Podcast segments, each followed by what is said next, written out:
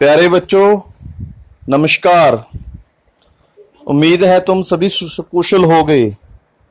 बेटे, आज हम बात करेंगे जो आपके तेरह जुलाई से एग्ज़ाम शुरू होने वाले हैं। दसवीं कक्षा के लिए आपको बीस नंबर का टोटल पेपर आएगा। उसमें उसमें से एक पाँच नंबर का क्वेश्चन होगा। और इसमें से आपको जो एक कहानी करवाई थी मम नर्स कहानी करवाई थी, उसमें से आपको सिस्टर सुशान का चरित्र आ सकता है। आज हम उसके बारे में बात करेंगे। महेश एक छः वर्ष का छोटा बच्चा है।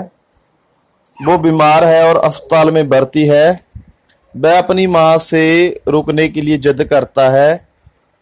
जबकि उसकी माँ सरस्वती को घर पर अपनी अकेली बच्ची की जो चिंता सता रही है, और दूसरी तरफ़ अस्पताल में मरीजों से मिलने का समय जो चार से छः का था, वो भी खत्म होने वाला था। इसी डर से उसका दिल बैठा जा रहा था, लेकिन महेश रोने से रोता रोई जा रहा था।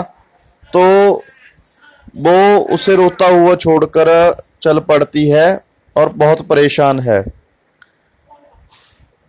फिर शाम को दो नर्सें मिरिंडा और मांजरे कराती हैं, लेकिन उन्हें बच्चों के मनोविज्ञान की समझ नहीं। वो अपना काम करके चली जाती हैं, महेश तब भी रोता रहता है।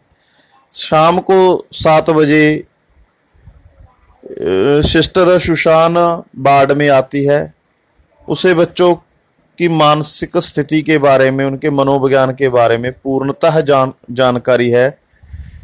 और वह बच्चों से हंसती है, उनसे बातें करती है और घुल मिल जाती है। वह महेश से कहती है कि तेरे ही तरह उसका भी एक बच्चा है, वो भी उसकी तरह गूं गूं करता रहता है। उसकी बातों को सुनकर महेश का उसके साथ जो जुड़ाव है, वो हो जाता है, वो उसकी बातें सुनने लगता है और उसका जो ध्यान है, अपनी माँ से हट जाता है। और वह उसके बारे में और सवाल पूछता है। इस प्रकार वह उससे बातें करके बिल्कुल ठीक हो जाता है।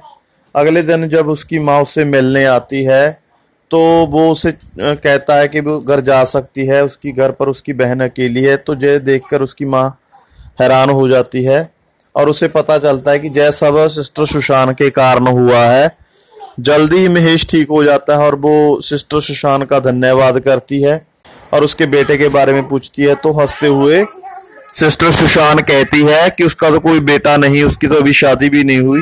वो तो उसने उसके लिए बात करने के लिए वैसे ही बोल दिया था। और इस प्रकार हम देखते हैं कि इस कहानी में बाल मनोविज्ञान के बारे में बताया गया है। और सिस्टर सुशान को इसकी बहुत अच्छे से समझ है और किस तरह बातों में लगाकर बच्चों को साथ बना देती है। और वो जल्दी ठीक हो जाते हैं। और यही इस कहानी का मुख्य उद्देश्य है। धन्यवाद।